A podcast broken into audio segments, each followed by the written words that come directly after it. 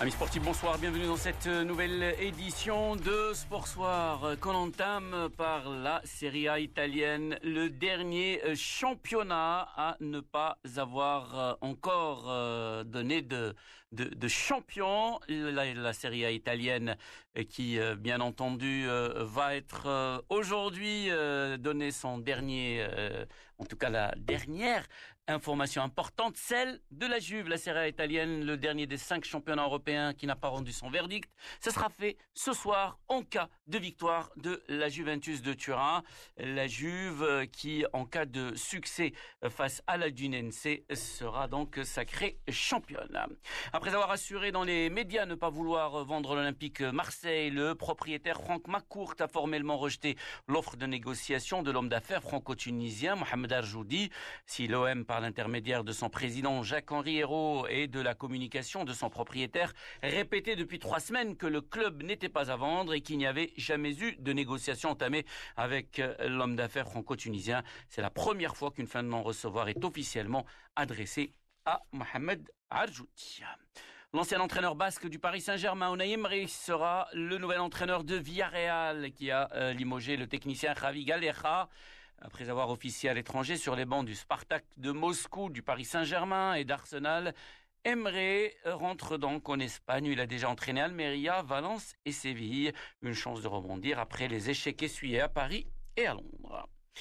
Le club, euh, les clubs français de Ligue 1 ont perdu 605 millions d'euros de chiffre d'affaires lors de la saison 2019-2020 interrompue en mars par la pandémie de Covid-19. Plus largement, L'impact provoqué par le coronavirus représente une perte de 1,2 milliard d'euros pour la filière du football professionnel français.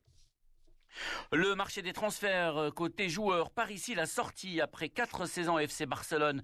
Samuel Umtiti est en effet prié d'aller euh, voir ailleurs, bien décidé à profiter du mercato estival pour renouveler leur effectif. Les dirigeants du Barça l'ont averti qu'il n'entrait plus dans les plans euh, du club et qu'il était nécessaire de trouver une solution. En croire le quotidien sport, les deux parties auraient convenu compte tenu du mercato estival atypique qui se profile, qu'un prêt constituerait la meilleure solution. Une destination aurait d'ores et déjà été retenue pour le champion du monde tricolore sous contrat jusqu'en 2023 c'est l'Italie.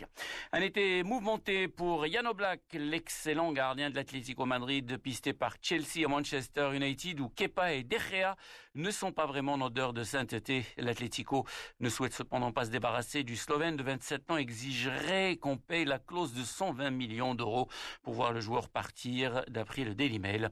Oblak, lui, ne serait pas contre un départ vers un projet plus ambitieux. Thiago à Liverpool, ça kicker. Le quotidien allemand affirme que le joueur a un pied et demi à.